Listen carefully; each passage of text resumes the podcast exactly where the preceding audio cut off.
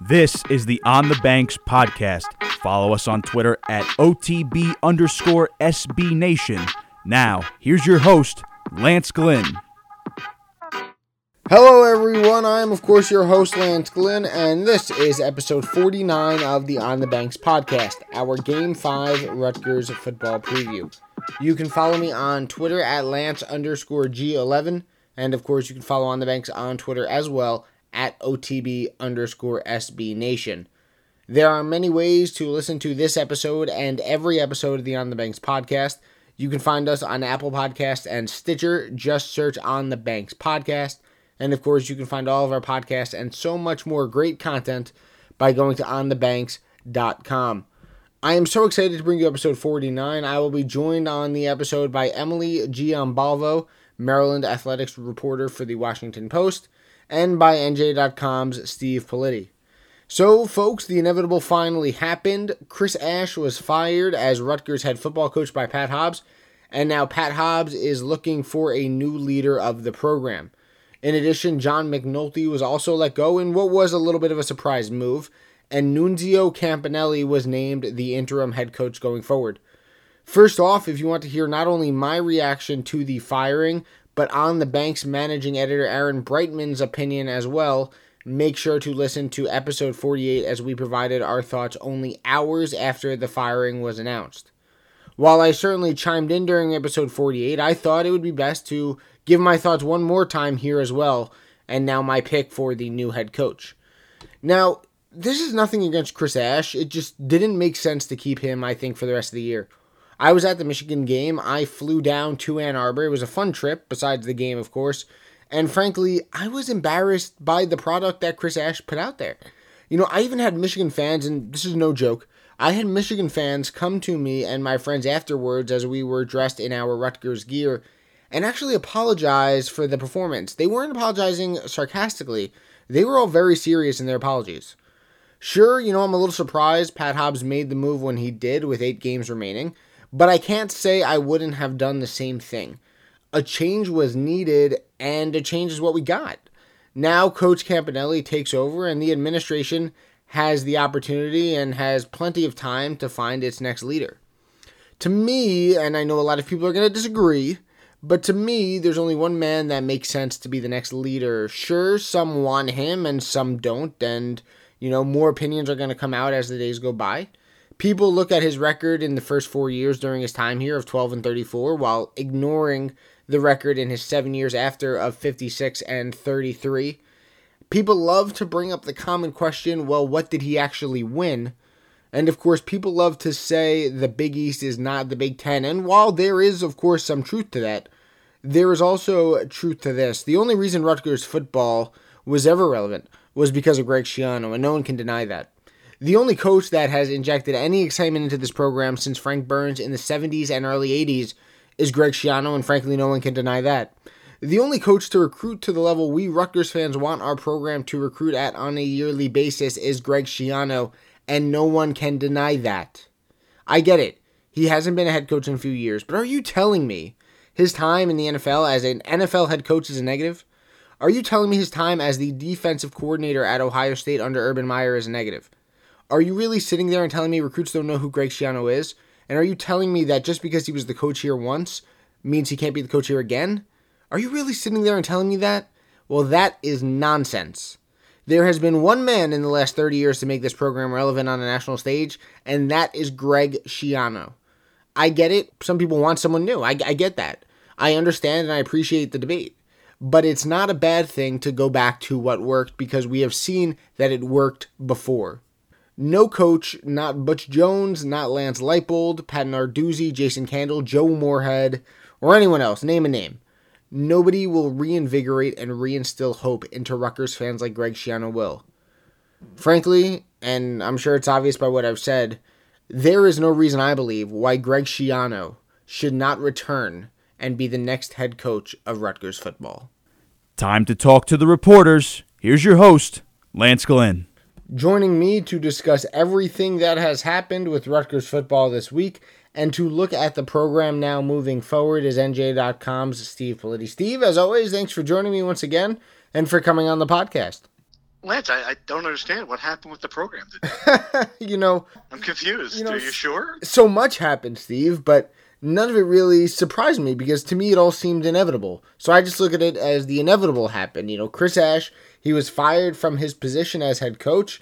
Not even a midseason firing after the 52 0 loss to Michigan, as there's still more than half the season to go. We all knew it was coming. It was just a matter of when it was going to happen. Specifically about the firing of Ash alone, what is your opinion on the timing and, and just the decision to do it with still eight games left in the 2019 year? Yeah, I mean, I, I, obviously think it was the right decision that the program he could he could have had another three four years and it wasn't going to change. This, this, is just the direction of the program under him. He, he's had ample ample opportunities to change that trajectory. It just hasn't happened. Uh, if anything, you can question whether or not uh, you know Pat Hobbs was right to keep him on for another. Uh, you know, it's just everyone kind of knew what was happening here when you went to one and eleven last year and you saw the results that this program wasn't progressing. So you waited another eight months to make the decision that set the program back, and now you you know you're essentially flushing the season away with an interim coach. So I mean, I, I don't know. I, I am not uh, I'm not surprised it happened. Uh, I I'm a little. I will say this. I'm a little surprised just given Rutgers' history that we're talking about a, a coaching change this early in the season where you're giving you know giving away eight million dollars. Just incredible compared to you know where this has been all over the years. So that said, you know that's different, but overall, I think it's the right call. So I think Steve, one of the big mistakes Chris Ash made was that first coaching staff. You know, all young guys with few, if any, New Jersey ties. And the youth of that group, I think, resulted in constant change in the coaching staff, specifically on offense. Do you believe that the Ash era was at risk when it first started because of the error that were those first coaching hires? Yeah, no question. I, I, I do believe he thought he could just bring in his guys and it didn't matter where they were and he was going to take an Ohio State approach to it and and, and yeah I think that's clearly what happened you know you, you, we think about just Anthony Campanile alone you know this is a guy who you know he, he could have he was on the staff there they didn't, they didn't offer him a full-time job they you know, let him go essentially to Boston College uh, you know, when he could now look at him now, he's, he's at, at, Michigan, he's a star, he's rising recruiter, everyone kind of covets him. Uh, just mistakes like that were, were really telling. And I think that goes back to the idea that, that Chris Ash did not recognize what a challenge this program was compared to, you know where he could come from. He just always been in places where it was very easy to win, and that was not the case here. And uh, I think he was uh, a bad fit from the start. Not that he's a bad coach or a bad person. He's neither of those two things. Just a bad fit for this place. So, Steve, I think what surprised many Rutgers fans wasn't Chris Ash getting fired, but the firing of John McNulty as well. You know, obviously the offense struggled, but many, including myself, thought he would be the interim uh, head coach for the remainder of the year. Did you have a similar opinion in that regard? And although the struggles, were you surprised to see McNulty go as well? Yeah, I was very surprised, and only be, and it's funny. I don't think he had to be the interim coach. I just thought that the offense had made some progress under John. I mean, uh, and I know they didn't go. It's, it, believe me, the bars on the ground. They didn't score a point in their first two Big Ten games, but there are a couple of instances where Art Sitkowski, who was terrible his freshman year, just you know looked like a looked like a college quarterback. You know, and and uh, you know I, I I think that's part of you have to give you know McNulty some credit for that. Uh, and the other part about that that I, I wondered about, you know, you take Nunzio Campanile and you're and you're looking at this and you're thinking, okay, well, you know, he's now the interim coach and he's got all the responsibility of holding this program together, which is tough enough as it is. Now you're asking them to game plan for Ohio State, and you're asking them for, to, you know, to you know, make the offense better. I mean, it's just a lot on the guy's plate, and I, I thought that for uh, alone, that reason alone was enough to want to keep another adult in the building like like McNulty, who's obviously you know been in the NFL, been a coach at Rutgers for a long time. So I was very surprised by that when Nunzio Campanile, and you just mentioned him, so it's a good transition. When Nunzio Campanile was named the interim head coach, the first thought that popped to my head was that this was a move signaling that whoever becomes the next full time head coach will have Coach Campanile on staff either as a position coach or as offensive coordinator. Do you think that Coach Campanile is looked at as someone who has a spot in this program going forward, regardless of who the leader is? I do, but I will caution against this. And I think there, there are people who think that, you know, that he is going to be there and he should be there and he's good young coach, and I get it, but you just don't want to be in a position where you're telling someone who you're trying to hire, you know, an established head coach, well, here, you know, I'm going to dictate your staff. And I get it. Like, I understand that whoever comes in, if Greg Schiano's the new head coach, Joe Moorhead, whoever it might be, should be smart enough to look at this and say, okay, well, yeah, I want, I want that guy, I want Nunzio on my staff for for for a, a long list of reasons. They'll be smart enough to figure out that, that out on their own. If you start dictating that as uh, the search committee as with Pat Hobbs, I just think it's a mistake, and I, I don't know if that's the direction it's going in. But it is worth you know remembering that the head coach should be, able to pick his own staff, especially if you're hiring a guy uh, with experience who you trust. I want to ask about the Michigan game for a little bit. You know, one positive to take out of these last two games for Rutgers has been the play of Art Sitkowski. Of course, the offense has struggled, but I don't blame many of those struggles on Art. He's starting to, at least in my eyes, look like a guy who can be the quarterback for this program long term. What do you think of his play the last two games against Boston College and Michigan? Yeah, you know, and I thought that was I was very surprised, and I was I was one of the people who watched him last year and wondered, okay, well, he has a great arm, he's got you know he's got uh, all the tools you would think you would need for uh, for a college quarterback. I, I just just didn't see him reading defenses. You saw him throwing into coverages. You saw him, you know, just making mistakes, holding the ball too long. Uh, I just wondered if he would be able to to make an improvement. I thought against Boston College, certainly he looked like a much better quarterback, accuracy wise. You know, he was hitting his targets, uh, 300 yards. I mean, when was the last time Rutgers threw for 300 yards? It was it was a borderline miracle to see that last week against Michigan, a much tougher defense again, the, the, kid is the toughest kid on the team. Just getting crushed, crushed again and again by blitzing, by you know they didn't protect him at all, and uh, you know I think that's part of the reason why he hasn't progressed. Yeah, I mean I, I think he's took, taken steps forward. I think there's some promise there. I think if you get the right protection, you get the right receivers. Rutgers still doesn't have a you know real downfield targets for him to throw to. Uh, all that said, I think that you know he is a guy who you hope you really hope, and I, I don't know if he'll stay. You hope he's a guy who is in the program when the next coach takes over next year. Steve, I want to get your opinion on this next statement. You know, I think 52 nothing Saturday was worse than 78 nothing and I'll tell you why. You know, year 1 while it was a blowout, this team and staff, it had no expectations and frankly a loss that big wasn't all that shocking when you really look at it. When Chris Ash was hired, we expected by year 4 that he would have this program in the Indiana, the Minnesota, the Purdue range, where they wouldn't necessarily go to Ann Arbor and win, but they would look competitive and respectable and would score some points. You know, maybe lose 42 17 or 35 14, 35 17. How would you compare the two losses? Do you think that while Michigan didn't score as much, that 52 nothing was just as bad, if not worse, than 78 to nothing a couple years ago? Yeah, no, I, I, totally agree with you. And, and, this is the other point to make about that.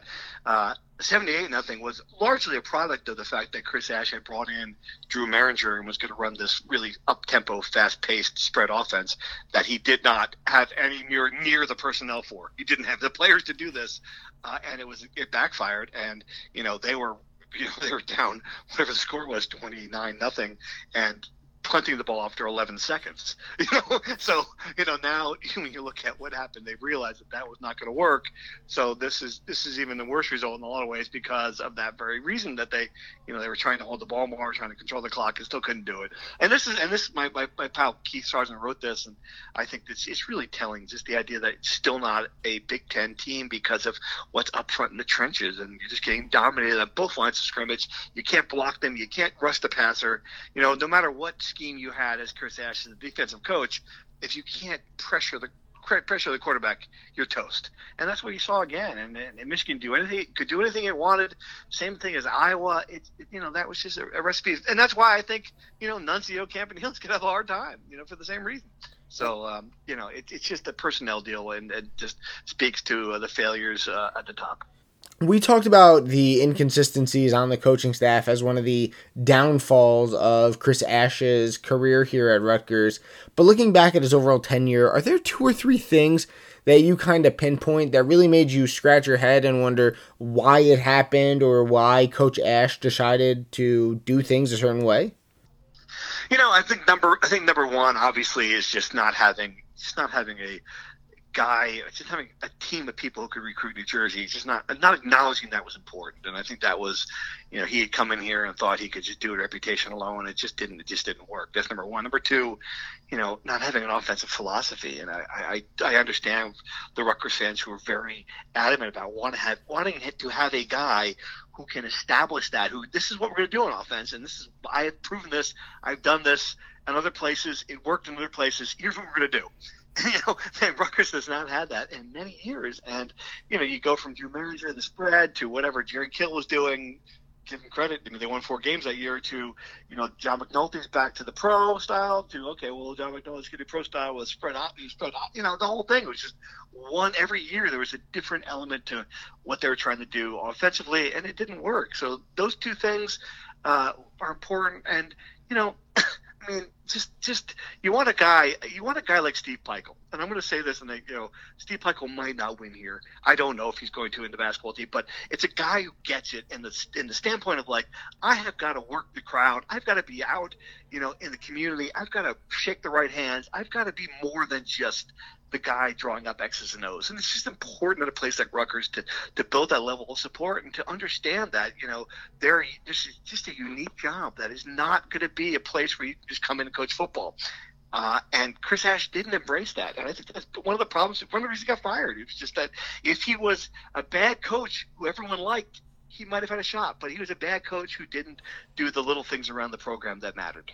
Steve, a couple more before I let you go. First, I want to get your prediction for this Saturday. Maryland actually lost worse than Rutgers did. They lost to Penn State 59 0.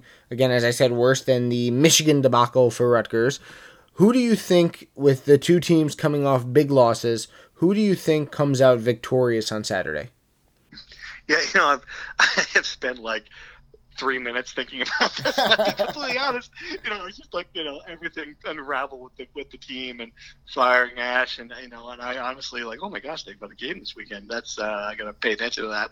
You know, I think I, I my my impression is based on the first couple of games of the year that Maryland has more talent, uh, and you know, again, all of the uncertainty you, are asking a lot. You, know, Nunzio Campio's changing things, things in the offense. I think it's going to be hard. This team hasn't scored you know more than 17 points in forever. I, I just I just can't uh, I can't foresee a scenario where they're suddenly going to just the lights going to go off and they're going to be a better offensive team. So I think Maryland probably by uh, the line was 14 and a half. I'm guessing by 20 or 17. So Steve, last one before I let you go. We've heard the names Greg Schiano, Butch Jones, Lance Leipold, Jeff Monken, Joe Moorhead, others, and I'm sure more are going to come out Early on from Rutgers fans, there have certainly been a lot of opinions on who should be the guy to try bringing this program back to competitiveness.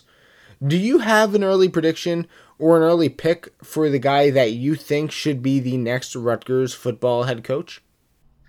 Yeah, no, I don't. I don't have a prediction, but I have a pick. I think you know. I think they should just go back to Greg Schiano. I think they should, you know, accept that this is the one guy who has done this well, who has recruited the state, uh, and and everyone who says, well, gee, he didn't do well on Saturdays as a tactician, as you know, his defenses didn't stop the spread. I get all these things. I understand it. Like there are a lot of frustration. I was there for all these games. I understand that on Saturdays he was a frustrating guy, but I think you're you're at the point now where you need someone who can build the program. You need someone who can recruit.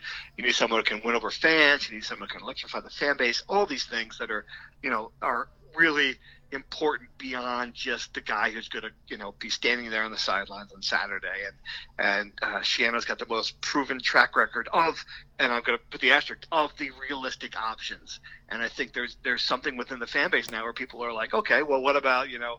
Rex Ryan, what about Urban Meyer? What about you know, just throwing out these names? You're like, no, they're not going to come here. Just stop. Um, you know, think of people who make sense for the program. He's number one you know, if they can get a guy like Joe Moorhead out of Mississippi State, who's an offensive guy, okay, great, but that's going to be harder.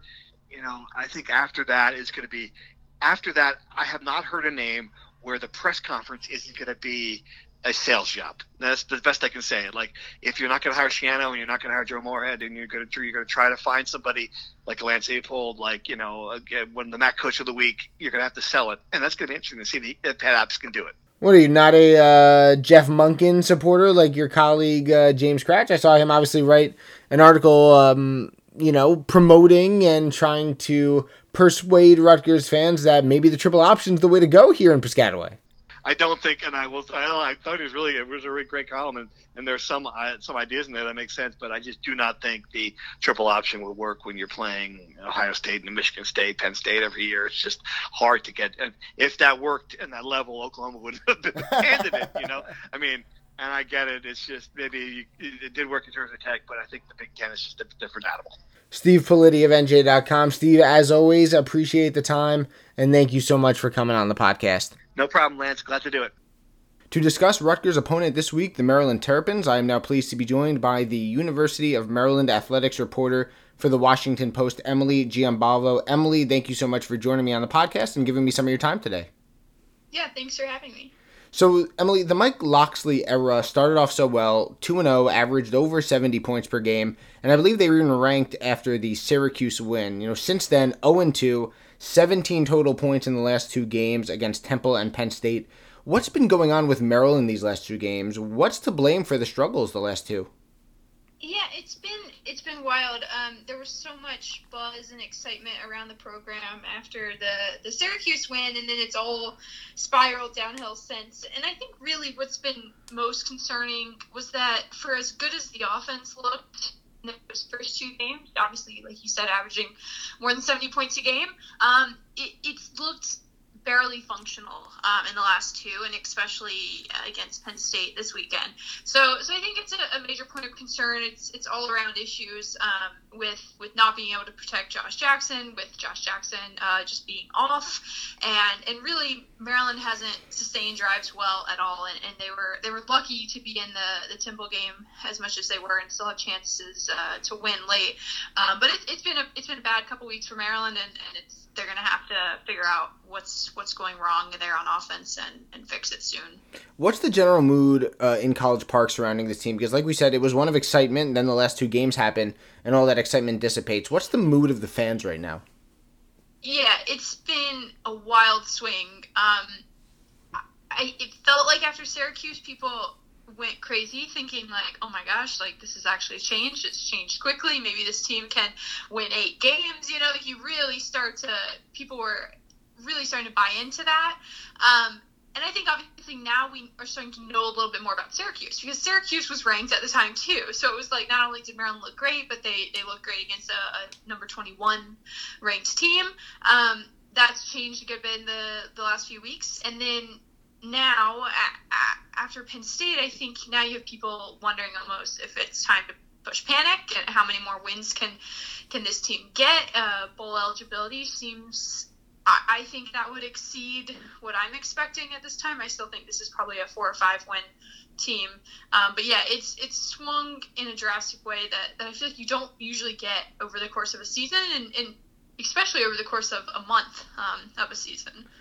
Do you think this, at least the the first two games, have kind of helped bring some buzz a little bit to the program? Because obviously Maryland is a program that has struggled in the past with attendance and just with overall juice surrounding it. Do you think you know at least those two games, and like you said, you know we we've seen what Syracuse really is the last couple games, but it was still a ranked win when it happened. Do you think you know the fan base has at least grown a little bit or has gotten a little bit excited after those first two games, even with the two losses since?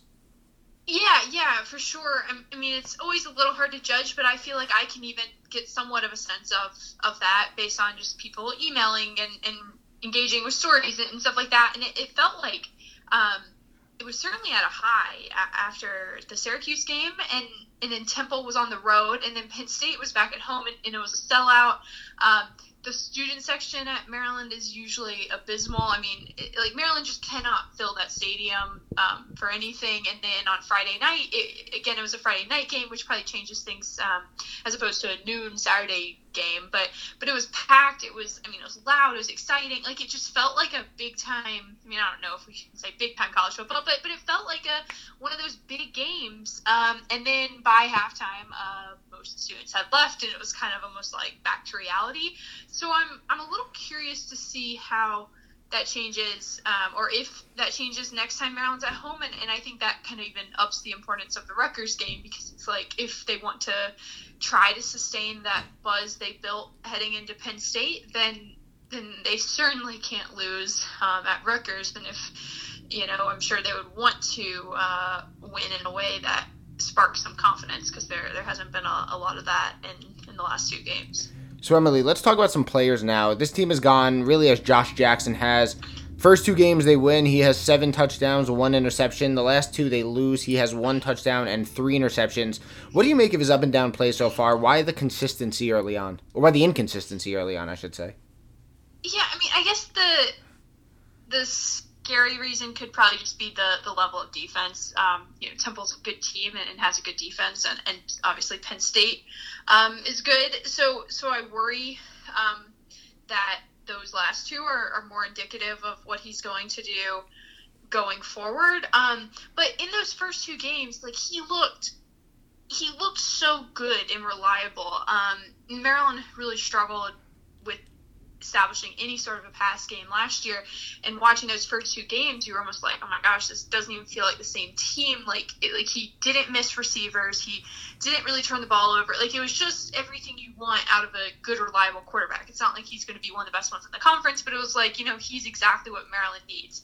And then these last two games, it's it's like you know he hasn't gotten into a rhythm at all. You know, there's never been a sustained you know, there were some flashes, but it's like he hasn't really been able to sustain um, a sense of rhythm over the course of multiple drives. And, and both of his opening drives in the last two games have ended ended in interception. So it's just kind of like bad from the get go and never really gets quite on track. So so I think you know that's something Locksley said after the game. He was like, I as a coach have to figure out how to give confidence to this quarterback in this offense. Like you know something is up that he's not going out there feeling like things are going to go well and um, and that really has shown the last two weeks and i'm curious kind of if maryland tries to make changes with with play calling or whatever it may be, I don't think there will be a quarterback change. Um, it, they just don't have better options. But but I, I think Maryland's success is, is going to be quarterback driven.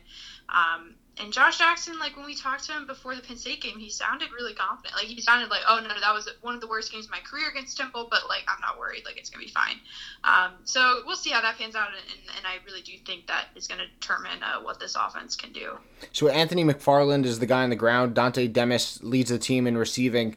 Are they the two most heavily relied on to make plays for the Terps? And what are some other names Rutgers fans should watch out for offensively for Maryland?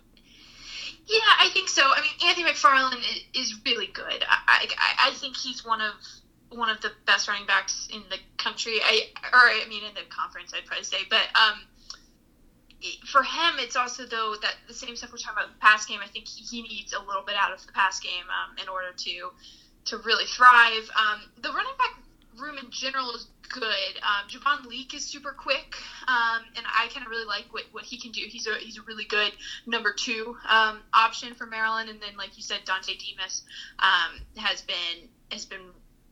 I think the best tight end, or I mean the best uh, receiver this year, and and then the tight ends have been reliable. Um, Tyler Mabry and Chig Okonkwo, I, have really liked what they've done. So so I think when, when Maryland's offense is working well. You're going to see a lot of Anthony McFarland, Javon Leake, and then Dontay Demus, and then the tight ends get really involved, and Josh Jackson is thriving, and that's kind of the, this perfect scenario.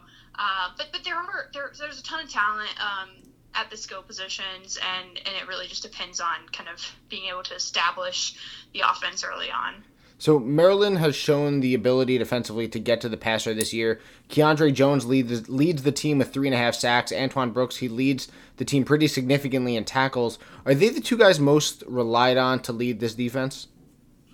Yeah, I mean they're definitely two of the most important ones. I'd also probably add Shaq Smith to that list. He he doesn't show up as much um, in terms of sacks and stuff like that, but but he I think he's just as important. He's a transfer uh, from Clemson, and he and Keandre Jones have really just um, given the defense so much at the outside linebacker positions, and the defense has has looked good. And, like you said, the the ability to affect the quarterbacks that's that's something that's been important to them as a group, and and they seem to be doing that. Maybe not as much so the last two weeks, especially um, against Penn State, but but Locksley has said kind of over and over that they, they want to be an aggressive defense. They want to affect the quarterback and, and they don't want to be bend don't break. They they want to you know get back there and apply pressure. So so I think I think they do have talent on that side of the ball too. It's kind of funny because when we start talking about what they have on offense and defense, part of me is like, why is this team not not looking any better Friday? Um, but you know, maybe that's another conversation. But but no, I, agree. Keandre Jones, Shaq Smith, and uh, Antoine Brooks, they're they're all uh, have done really good things this year. And what would you say is the biggest weakness this defense has? Where are they most vulnerable on that side of the ball? Uh, I think it's the secondary. There there have been some issues um, with communication and temple game, and just some like like just sometimes not missing tackles. They, they were, I think Locksley called it awful um, in terms of tackling against Penn State, and, and there there have just been some breakdowns back there. Um, so I would say if when a team has a quarterback who can who can really make those throws, that's when Maryland's going to struggle, and, and I think that's what we saw with uh, Penn State's quarterback Sean Clifford had a had a great day, um, and Maryland really could do nothing. Um, nothing to stop him, and, and they were letting receivers, you know, once they made the catch to, you know, get an extra 10 yards or whatever it may be. And, and that was something they weren't doing um, as much early in the year. So that so that's been a pretty big issue the last two weeks. Emily, a couple more before I let you go. You know, Rutgers fans, they look at this game as sort of a litmus test basically every year to see how far the Scarlet Knights have come compared to Maryland since, of course, they joined the conference together. Do Maryland's do Maryland fans, excuse me, feel a similar way about the Rutgers game, or have they progressed enough already to where they just look at it as any other game?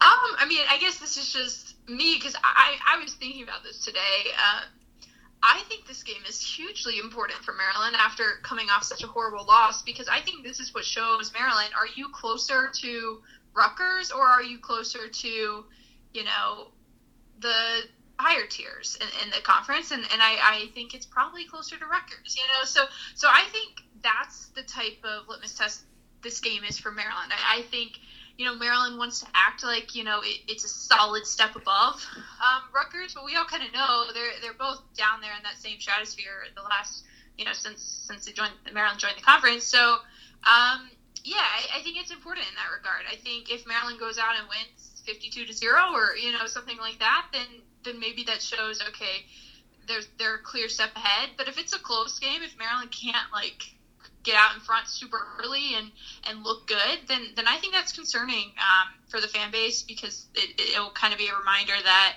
you know just how far this program has to go and, and that you know it's it's far closer to the low tier than it is the the high tier.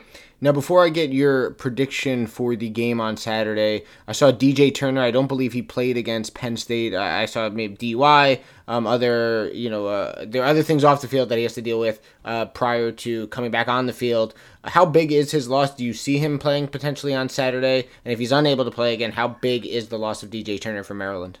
Oh, um, I don't know. We'll know more hopefully this week. Um, my guess would be he doesn't play. Um, I, you know, I feel like this is the type thing that's certainly a, a bit more than a, a one game suspension. Um, it, the loss, it matter. I mean, he's a starter. Um, Sean Savoy is his backup at the slot position, and, and he, you know, for as bad as Maryland's pass game was, um, he did catch uh, like a 15 yard pass against Penn State. So you know, maybe he he can help there. But but I think in general, the receiver group has a lot of depth and, and there are a lot of options. It, you know, Dontay Demus is at the top right now, but, but there really hasn't been someone who's broken away as the number one guy. Um, so so I think there there are options. There there is depth at that position, but again, when you lose a starter, I mean that's the guy who's been taking most of the first team reps the first three weeks of the season. I think there's always going to be a little bit uh, of a worrisome drop off there. But um, but I, I, think there isn't too much concern with the options as long as Josh Jackson is playing well. Last one, Emily. You know, both teams coming off big losses to two of the Big Ten elites, obviously, and Rutgers uh, just fired their head coach. Both teams need to get back on track. Who do you think comes out with a victory on Saturday? Um. So I guess I think it's, I wouldn't be surprised if Rutgers and, and like maybe people think I'm crazy for saying that. we've we've seen weird things happen, like when coaches get fired and interims take over, you know. Um, and then maybe that kind of throws a little bit of game plan stuff like out the window um, in terms of like Maryland trying to prepare. Um, so I, I personally wouldn't be surprised, but but I, I think Maryland is going to be okay and end up winning. Um, if I had to put like a score on it, maybe I'd say like 35 to 10 or 42 to 10 or you know something a solid win but also not not uh, a complete blowout Maryland athletics reporter for the Washington Post, Emily Giambalvo. Emily, thank you so much for the time and for coming on to talk Maryland football. Thanks for having me. I want to thank Emily and Steve for coming on the podcast. And I think what we learned from Emily is that we don't know which Maryland team Rutgers will face on Saturday. Will we see the Maryland team that averaged over 70 points per game the first two games? Or will we see the Maryland team that scored 17 points combined in the last two and lost 59 0 to Penn State last weekend? On the other side, you know, Steve and I hold the same opinion that Greg Schiano should be the guy that ultimately leads this program. He's done it before. He knows New Jersey. He knows how to recruit and he knows how to win at Rutgers. Frankly, you can't say that really about anyone else, especially that last statement.